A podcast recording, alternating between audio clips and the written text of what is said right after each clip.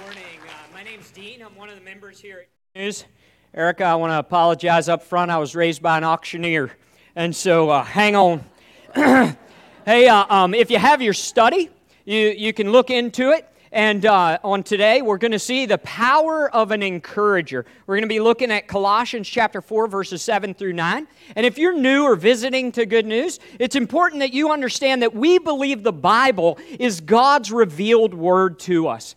And so we love to open the Bible and see truth in a world filled with lies. It is so refreshing to see truth about who God is, about who we are, and about how life works, as well as the Bible reveals to us Jesus. And we love to look at Jesus and see his beauty and glory. And as we've been walking through the book of Colossians, we've thought a lot about Jesus. And so today we're going to be looking at Colossians chapter 4, uh, verses 7 through 9. And so the point today is really simple it's this that encouraged people encourage people. And so we're going to jump right to the action point. I'm going to start with the end in mind here. That the action point we're going to give you at the end is really simple that this week you would be encouraged and that you would be an encourager. You know, the word encourage is an interesting word. It's really simple, just has two parts in and courage. That, that it literally means to infuse courage into, to breathe courage into others. It's the opposite of the word discourage, to suck courage out of people. You know, one of the other reasons I love the Bible is that it matches up to reality. It's not a fairy tale, it's not the way we wish it was, it's the way reality works. And what God knows is that this life is scary and hard, and we need courage to keep going. I want to pray for us, and then we're going to dive in. Let's pray. Daddy, thank you that we could be here together this morning. We pray that you would bless Pastor Smiley as he enjoys um, making disciples among his grandchildren. And Father, I pray this morning, uh, you know I'm not talking to somebody that doesn't understand. You walked this earth and you know how hard and scary it is and how much courage is required. And so I pray today that you would breathe courage into us. And Lord, that you would catalyze us to go into this world as salt and light and breathe courage into others for your glory. It's in Jesus' name we pray. Amen. At different times in my life, I've kind of had a reputation for being an adventurer and for uh, being courageous. But my wife would tell you that I'm actually far more timid than most people realize. But in my life, I've surrounded myself with adventurers. People who breathe courage into me, people who lead the way, people who call me to do hard things. And I want to tell you a story about one of those occasions. So I've got this friend named Mark Chu, and he flew me over to Australia. And when we got there, we hooked up with a mutual friend named Brett Davis, or BD. And BD spent several days trying to kill us. And so on one particular day, we were on our way to swim into the Cave of Death. And before we got there, we pulled off the road into a parking lot at a place called Kiama Blowhole. And as we pulled in, there was a fence and there were people taking pictures. And we got out of the car, and Brett said, Okay, mates, Get your wetsuits on. We got to move quick because when we climb over the fence, somebody's going to call the cops. And I thought, that's interesting. I don't see anybody else wearing wetsuits to take pictures. Um, and w- what is it we're doing here? And what Brett had envisioned for us was this that we would climb over the fence that probably was a sign we weren't supposed to go there, and we would jump into a blowhole. And then we would swim through a cave into the shark infested oceans of Australia. At which point we would climb up a cliff and run for the car before the cops could get there. I realized at that point that Australia is the only country that a qualifier to get in is that you have a criminal record. And it was at that moment that I thought, I think I'm about to get my citizenship. And so I just want to show you a real quick video. I'm running the camera, but you can see what BD got us into.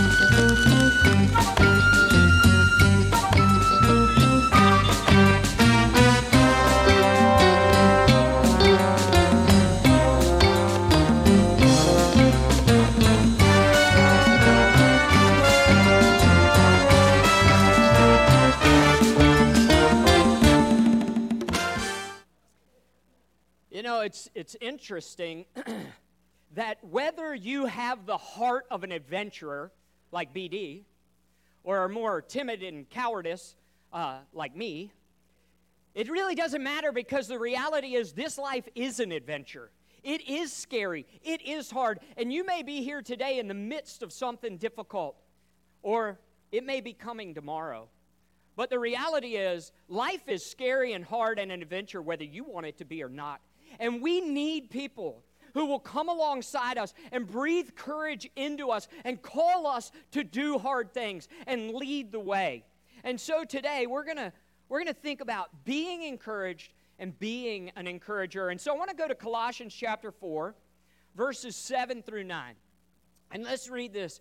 As to all my affairs, Tychicus, we're going to call him Ty. That's a little easier. As to all my affairs, Ty, our beloved brother and faithful servant and fellow bondservant in the Lord, will bring you information. For I have sent him to you for this very purpose, that you may know about the circumstances, that he may encourage your hearts. He goes on to say, and I'll read this part to you, that he's also sent Onesimus, our faithful and beloved brother, who is one of your number. They will inform you about the whole situation here. And so, one of the things, if you know anything about the Bible, you probably know that Paul stood strong, but he didn't stand alone. He had a band of men and women around him who breathed courage in him to keep going. And some of them were adventurers by nature, and some were adventurers by circumstance, but they were all adventurers by the call of God. And Paul stood strong, but he didn't stand alone. And before we move forward, I need to pause and address some bad news. Some bad news. You may be here this morning and you may be aware of this, or you may be oblivious to it. But you may be sitting here this morning and you're alone. The world lies and says, oh, no, we're not alone. We're all God's children. No, we're not. That's not what the Bible says. The Bible says none of us enter this world God's children. But God is really keen on adoption. And the bad news is you may be here this morning alone. But the good news is you don't have to be any longer. That we never, never have to be alone that we can stand with God and with one another. You see, God is unique and different from every being in the universe. In fact, one way is that God is the only creator. He wasn't created. Every other being in the universe was both seen and unseen, is created by God. And so he is unique and different. And God created us to be His family as humans, that we would never be alone, that we would stand with Him and one another. But in our foolishness, we pushed Him aside and said, I think I know better. You say don't lie, I'll lie if it's beneficial. I mean, have you looked at tax codes? You know?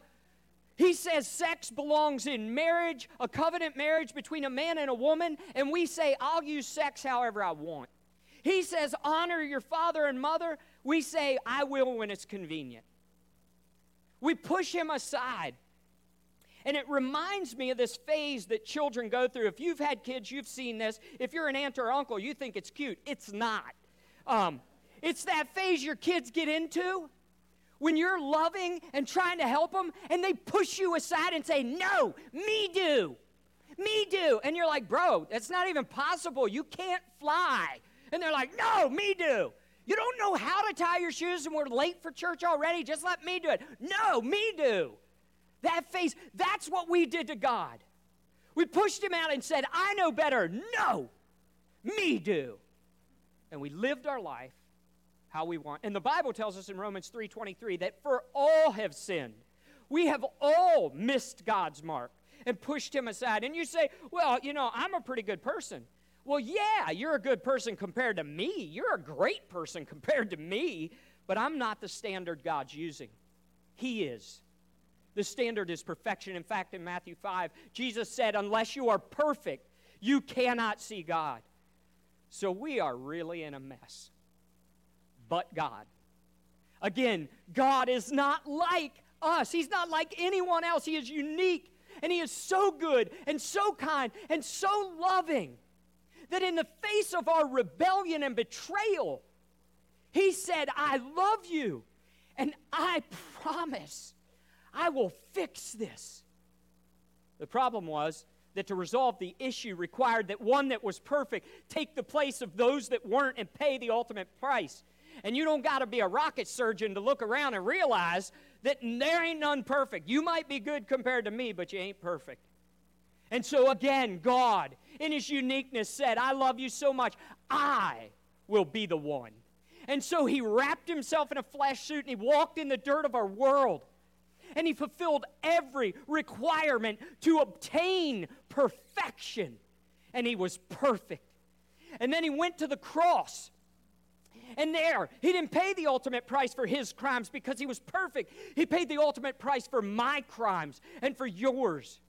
And he offers to trade you to give you your, his perfection, that you might stand before your Creator clothed, robed, perfect, and that he would take your rebellion, every thought, word, and deed where you pushed God aside and said, No, me do, and pay for it with his death. And three days later, he rose from the grave to prove that his payment, because of his perfection, was enough. And in him walking out of that grave, we have the hope that one day we will too. But in John 1:12, it tells us, Yet to those who received him, to those who believed on his name, he gave the right to be called children of God. Not a child of God, but children. Together, no longer alone, in relationship with him and one another. Never to be alone again, but only to those who received, to those who believed. And so, what does that look like? Well, for most people, they still believe, well, I'm a, I'm a pretty good person. You know, I'll, I'll, just try harder. Or I'll get real religious. Doesn't even matter what religion. They'll give me a list of rules and I'll do their rules and I'll go to church a lot. I'll give money. I'll help old ladies across the street. I think that's a tenet of all religions, right? And so I'm going to do that and like this would be great. But let's pull back the curtain and look at the heart of that thinking. Behind all of that is still a foolish little child stomping their feet, yelling, Me do. I'll fix it. No, God, you don't fix it. I'll fix it. That's the original problem.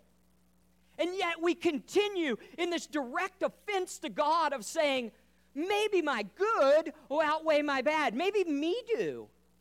And what we need is a change of mind where we stop thinking me do and we start thinking God do. We stop believing I'm a good person, me do, and we start believing God do. Jesus lived perfect. We stop believing me do that I can overcome this, I can fix this, and we start believing God do that at the cross Jesus paid that I could be forgiven. That we stop believing that if we try harder, me do, I can do this. And we start believing, God do, I need Jesus to live through me, to be the human God created me to be.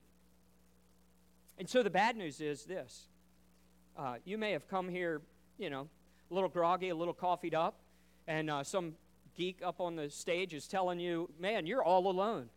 But here's the great news of the gospel. Just like Paul didn't stand alone, you don't have to either. Today, you can have a change of mind from me do to God do. And so let's jump back into Colossians here in Colossians chapter 4. And it says in Colossians 4 that this guy, Tychicus, or Ty, um, as to all my affairs, Tychicus, our beloved brother and faithful servant and fellow bondservant in the Lord, will bring you information. For I've sent him to you for this very purpose, that you may know about our circumstances and that he may encourage your hearts. So, who's this guy, Tychicus? Well, Tychicus is an interesting guy, uh, um, and we know a little bit about him. Paul says here that he is a beloved brother. He's mentioned five times in the New Testament. And he's a guy, he, he doesn't just say, This is one of my co workers. He's a beloved brother. He's a foxhole friend. They have journeyed the dangerous roads of the Roman Empire together. They've done hard things together. They've lived by faith and seen Jesus work through them. Tychicus and Paul are beloved brothers, fellow adventurers. It reminds me of what A.W. Tozer said about God that God doesn't have favorites, but he does have intimates. And Paul, one of his intimates was Ty. And I bet he probably had a nickname for him. And he goes on to say that Tychicus is a faithful servant, that he's humble, loyal, trustworthy. At least two different occasions, Tychicus is sent to fill in in churches where the pastors have to go elsewhere, and those are churches led by Timothy and Titus. Those guys are legends, and it's Tychicus who's sent because he's trustworthy. He's a loyal servant. In this moment, Tychicus and Onesimus have been entrusted with the job of carrying three letters. They're carrying the book of Colossians, the book of Philemon, and the book of Ephesians as they deliver these to these cities. Paul trusted Tychicus. He was a faithful servant, but then lastly, he was a fellow bondservant. That he wasn't, uh, that he had risen to the place of being a peer to Paul. It reminds me of when Jesus in the upper room says to the crew, I no longer call you servant, I call you friend. That Tychicus was a peer to Paul. And then he calls him the doulos, a bondservant. The Greek word is a slave to Jesus. And it's interesting, you know, I think that Paul wore that title as a badge and he bestows it on Tychicus right here. In Romans 1, Galatians 1, Philippians 1, Paul uses this word doulos of himself. And so it's an honor when he says of Tychicus, You are a fellow bondservant. But what we also see is that Ty is an encourager. He's been one of the people to breathe courage into Paul to keep his eyes on Jesus and keep going. And so Paul knows he'll do that for others. And so he sent him to be an encourager. But then it moves on to Onesimus. Now, this guy, Onesimus, and with him, Onesimus, Onesimus, our faithful, beloved brother, who is one of your number. They will inform you about the whole situation. If you want to know about Onesimus, go to the book of Philemon. I'll give you the rundown, though, real quick. So, Philemon was a leader in the church at Colossae, and he owned slaves. And one of those slaves was Onesimus. And Onesimus ran away. He was a runaway slave. And he ran to Rome because he could hide in the city and be invisible. But God, in His goodness and in His plan, had Onesimus bump into Paul. And Paul introduced Onesimus to Jesus. And as Paul watched Jesus transform the life of Onesimus, it breathed the courage into him that he would tell us in Romans when he said, I'm not ashamed of the gospel, not because I'm brave, but because it is the power of God to change a life. And I've seen it in Onesimus. And so these two men are great encouragers to Paul. But like Smiley says, we have many heroes, but only one Savior, right? And it ain't Tychicus, and it ain't Paul, and it ain't Onesimus. It's Jesus. And so let's go look at Jesus, our model, our Savior. So we're going to jump over to Luke chapter 9. And by the way, if you have your Bible, it'd be good to turn there. If you have a Bible, you should bring it on Sunday. It's a good idea. One time, a pastor taken to account it was West Virginia. He said that coming to church without your Bible was like going hunting without your gun. And so, uh, um, anyways, Luke chapter 9, it says this Some eight days after these sayings. Okay, hit the pause button. What sayings? What are we talking about here? Well, if we jump back about a week into Matthew chapter 16, we see what they're referring to. Jesus, at this point in his ministry, we're about six to nine months before the cross. So, April 7th, 9 a.m., 30 AD, Jesus is going to get put on a cross. We back up to about July or early fall, and we see this account. And what it is, is that Jesus has now become so famous over three years in Israel that he can't accomplish his mission to make disciples because he keeps getting interrupted by crowds wanting autographs and selfies. And so Jesus starts taking his crew outside of Israel to work with them. And on this occasion, he goes up north to a pagan city called Caesarea Philippi. You might remember this story. And when he gets up there, they're talking, and it tells us from this time on, he begins to teach them something he hasn't taught them. He's been telling them, the kingdom's coming. The kingdom is here. I'm the king. I'm setting up a kingdom. And they're like, yeah. And he's like, okay, now the bad news. How that happens and he tells them in Matthew 16 It's not through a great victory, it's through the appearance of a great defeat. I am going to go to Jerusalem and I'm going to suffer and I'm going to die. And at this point, he's lost them, so they don't hear the next part. And I'm going to rise again. Um, they're just all tore up about the first part. And so this is when Peter, remember, he says, No way, we got your back. That ain't happening. We'll fight with you. They're not going to. And Jesus says to him, Get behind me, Satan. But here's the thing when you go verbal with news like that, there's something that happens psychologically. You know, when you come home and you say, Hey, the doctor visit didn't go well, they said I'm terminal something changes. And for a week, Jesus has been sitting under the weight that he has now gone verbal about what's coming. And that, that path is scary and hard. And Jesus needs courage to keep walking in obedience. And the Father knows it. And so we jump back in to Luke chapter 9. Some eight days after these sayings, he took along Peter and John and James, and he went up on the mountain to pray.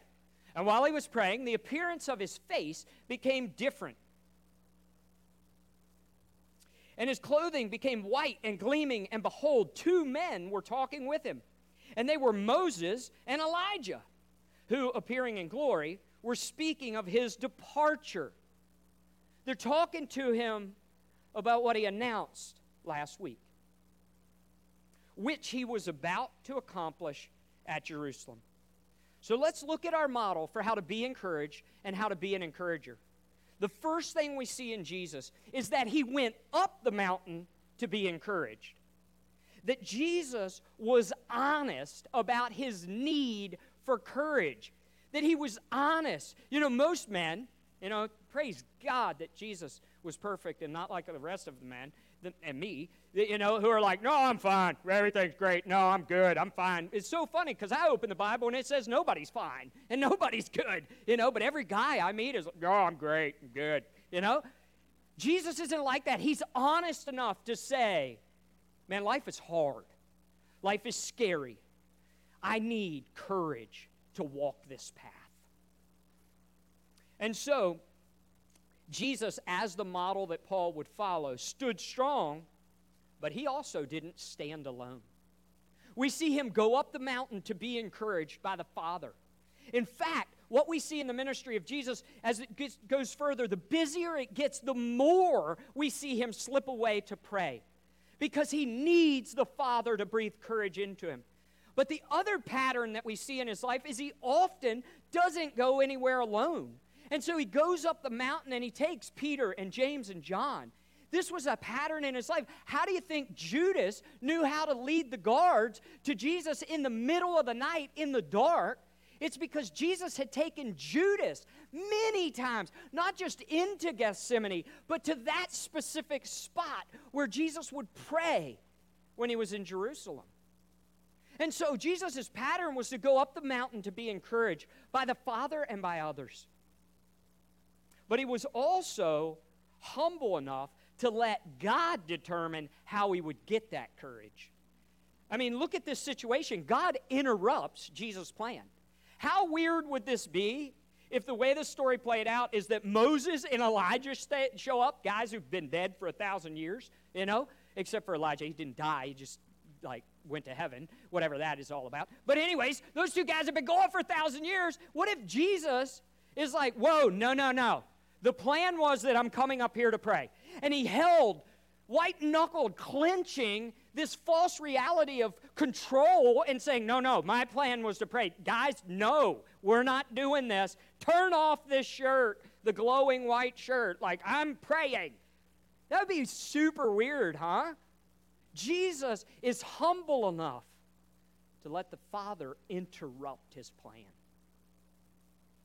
Jesus goes up the mountain to be encouraged. He's honest enough to acknowledge the need and humble enough to let the Father meet it.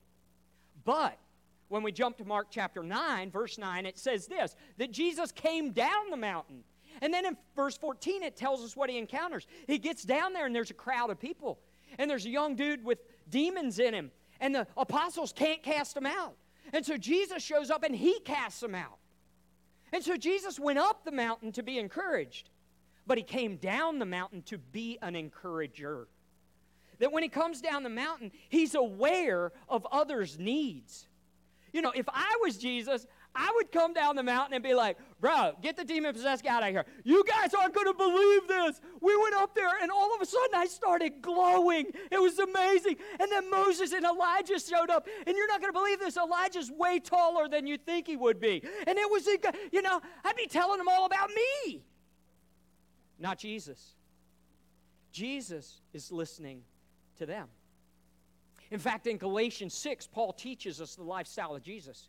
It's not a lifestyle where every person I meet I look at for how I can leverage them for my agenda. But it's a lifestyle where every person I meet, I look at how I can leverage who I am and what I have to help them. That it's a lifestyle where I don't go around looking and asking every person, hey, help me, help me, help me. But instead, I walk around saying, how can I help you? Jesus came down the mountain to be an encourager. And that began by being aware of their needs. But secondly, he made himself available for God to use him to meet those needs. Again, how awkward would it be if they brought the demon possessed guy and Jesus like, man, stinks to be you. Come on, guys. You know, that'd be horrible. No, he cast the demon out of this young man. He makes himself available for God to use. Well, what about us? What about us?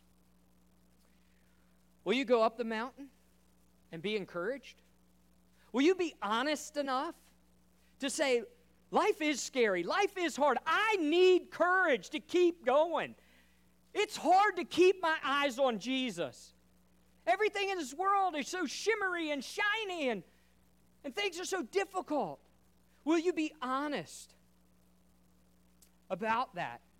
And then will you be humble enough to let God decide how you're going to get it. You know, it's interesting because Jesus, when he sets up his kingdom, he establishes a new normal. And in the New Testament, it's called the one another's. Over 40 times in the New Testament, the word words one another are used. And it tells us that we need to love one another, we need to serve one another, we need to forgive one another. More bad news. If you thought being a Christian was like this big hug fest of singing kumbaya, man, you're going to get disappointed and offended real quick.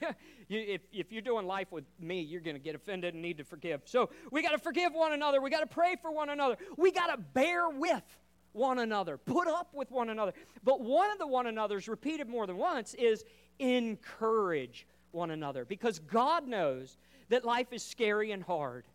And we need Him to breathe courage into us from each other. And so, here at Good News, the way we do that is on Sunday morning, we gather for worship. And we sing to God and to each other. And we hear others sing about the goodness of God and what He's done. And it gives me the courage to believe that He'll do it again. And Smiley opens up the Word of God. And we hear the truth about a gracious God that loves us and gives of Him. What God ever left the throne of heaven to die for those that rebelled against Him? Jesus did. And we hear the truth of that.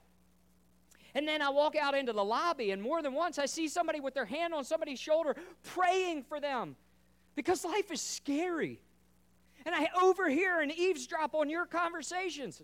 I know that's a little awkward, but anyways, you're in the lobby, it's public. And so I hear you breathing courage into each other because life is hard. And just Sunday we gather here so that Monday we could go out there and be salt and light in the darkness. But you know, in a big group like this, we can't really get to the next level.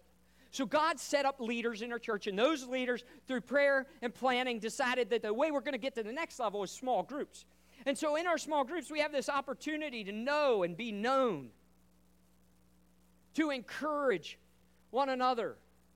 And you say, well, you know, I got to go to a small group. I don't really like small group. Well, evidently, God doesn't care because He brought you to good news, and that's how they skin the cat. You know, we got to encourage one another. If you got a better idea, well, you know, do that. But here we do small groups. And uh, it's interesting because I can't even begin to count the number of ways courage has been breathed into me from the people of good news to keep going. I remember when I was installed as a leader in a different ministry. And Smiley drove all the way to that conference, and he went up on that stage, and he commissioned me to lead with my eyes on Jesus. and I couldn't believe that he would do that for me. And it breathed courage into me to lead well. And I remember on one occasion something really gnarly had happened in my extended family. And I don't even know how I knew, but Pastor Dave Ackerman knocks on the door. I opened the door. We didn't even speak. Just went straight through the house onto the back porch. And he wept with me, and he prayed for me, and God breathed courage into me through him to not give up and to keep going. For 11 years, almost without fail, we sat in the living room of the Baileys, Noah and Aaron, and many of you, and some folks that aren't even here, and we received courage to keep going in a life that is hard and scary. And we were used by God to breathe courage into others. I remember when I remember when uh, Chris and Allison Youngblood got married. And we saw God work in their life, and it was like Onesimus that we, we saw the Lord work in there and seeing the changes and the love. It, it breathed courage into us to keep our eyes on Jesus. What about you? Will you go up the mountain to be encouraged? Will you be honest enough to admit your need? Will you be humble enough to let God meet it the way He chooses? But then, will you come down the mountain to be an encourager? Will you live your life constantly letting everyone know how they can serve you or aware of the needs of others? You know, in our church here, we have a lot of uh, young families with little kids. Man, that is a horrible time of life. That is like, it is so hard. Like, you know, physically, it's terrible. Like, my kids are teenagers. They don't walk up and kick me in the groin, punch me in the face, you know, but when they were little, they did it all the time. They were monsters, you know? And, uh, I mean, other, other people's kids. And, um, but, but here's the thing we have a lot of families like that, and sometimes they lose it and they grab the foam sword out of their kid's hand and break it over their knee and scream, you know, I told you to quit hitting your brother, and then they throw it over the fence into neighbor's yard. Sorry, I was having a flashback. And uh, um, but but other people at that stage, it's hard, and and they need us to come alongside and say, hey, your failures are not fatal. There is grace in the gospel. And there might be a middle aged person in your small group or your neighborhood and they hate their job and their job hates them and they're exhausted and they need us to come alongside and say, hey, your life is not futile. God has put you here. He has a plan, and even in the mundane, He can show His glory through you. Or maybe you're a member in your golden years. At my home church, about seven, five years ago, something, they did a study and found that there were over 200 active members over the age of 80. So now, five, seven years later, you don't got to be a rocket surgeon to figure this out, that now they're all dying and all their friends are dying. And they need others to come alongside and lock arms and to say, Our death is not final. This is what we've been preparing for. Sprint for the finish line.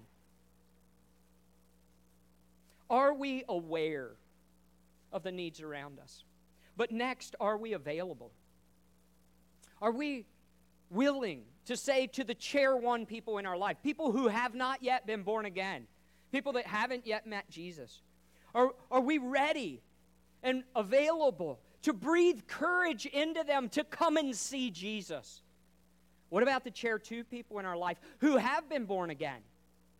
Are we ready to breathe courage into them to respond to Jesus' invitation when he said, Follow me? and help them learn their new identity in Christ, who they are, and how to walk with Him, and how to pray, and how to read the Word. What about the chair three people in our church?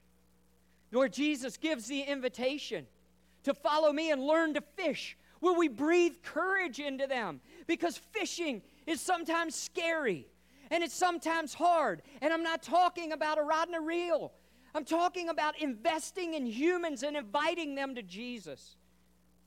And what about the chair of four people in our life? The disciple makers? Will we breathe courage into them to keep going and to go and bear much fruit? Because in the parable of the four soils, what we see that stunts the growth here is that the disappointments, the distractions, and the deception of wealth and things sidetrack us.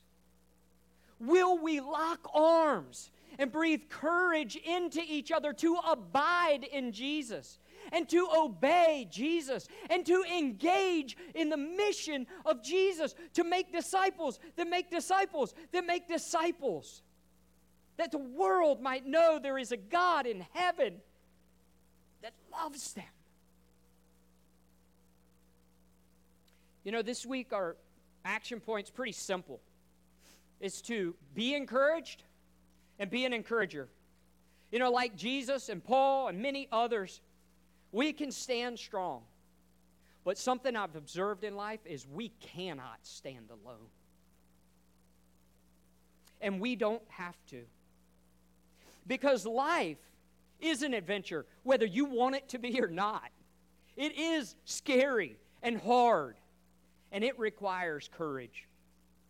You know, it's interesting because Paul says that he locks arms with these men and these women and he runs the race.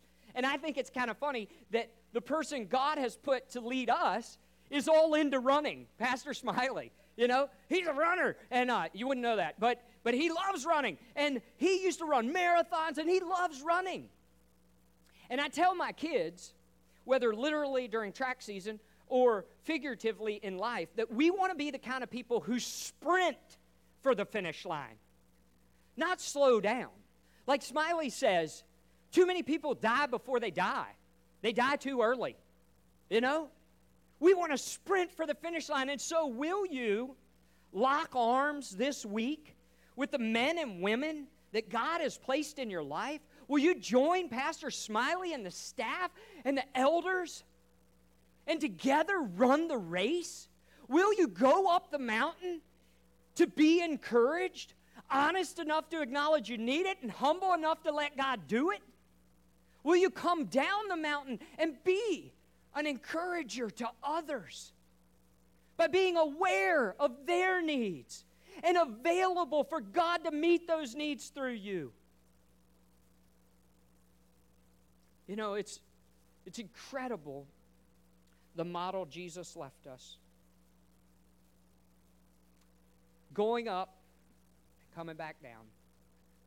Will we follow it? You know, when I think about Kiama blowhole, there ain't one chance in a million I'd have jumped into that thing alone. That would I wouldn't have climbed over that fence. I was content to take pictures and not wear a wetsuit, you know. But together, with them breathing courage into me, I'm gonna be honest. I'm really glad I did it. And in fact, little secret, I wish I could do it again. It was awesome. And what I've observed in people's life is that they don't get to the end and regret the leaps of faith they took for Jesus. But some, in their final days, hours, months, do wish, oh man, I wish I could just do it one more time. As they sprint for the finish line. And so this week, be encouraged and be an encourager. Let's pray. Daddy, there are people here who are facing scary, hard things, and there are people that will be. And Father, in light of that, rather than become depressed and disillusioned, we get excited to see how you are going to fulfill your plans, even in the face of it. And like Jesus, we come up the mountain to you to breathe courage into us. God, give us the courage to go out of here this week and to sit with you and sit with others and receive courage.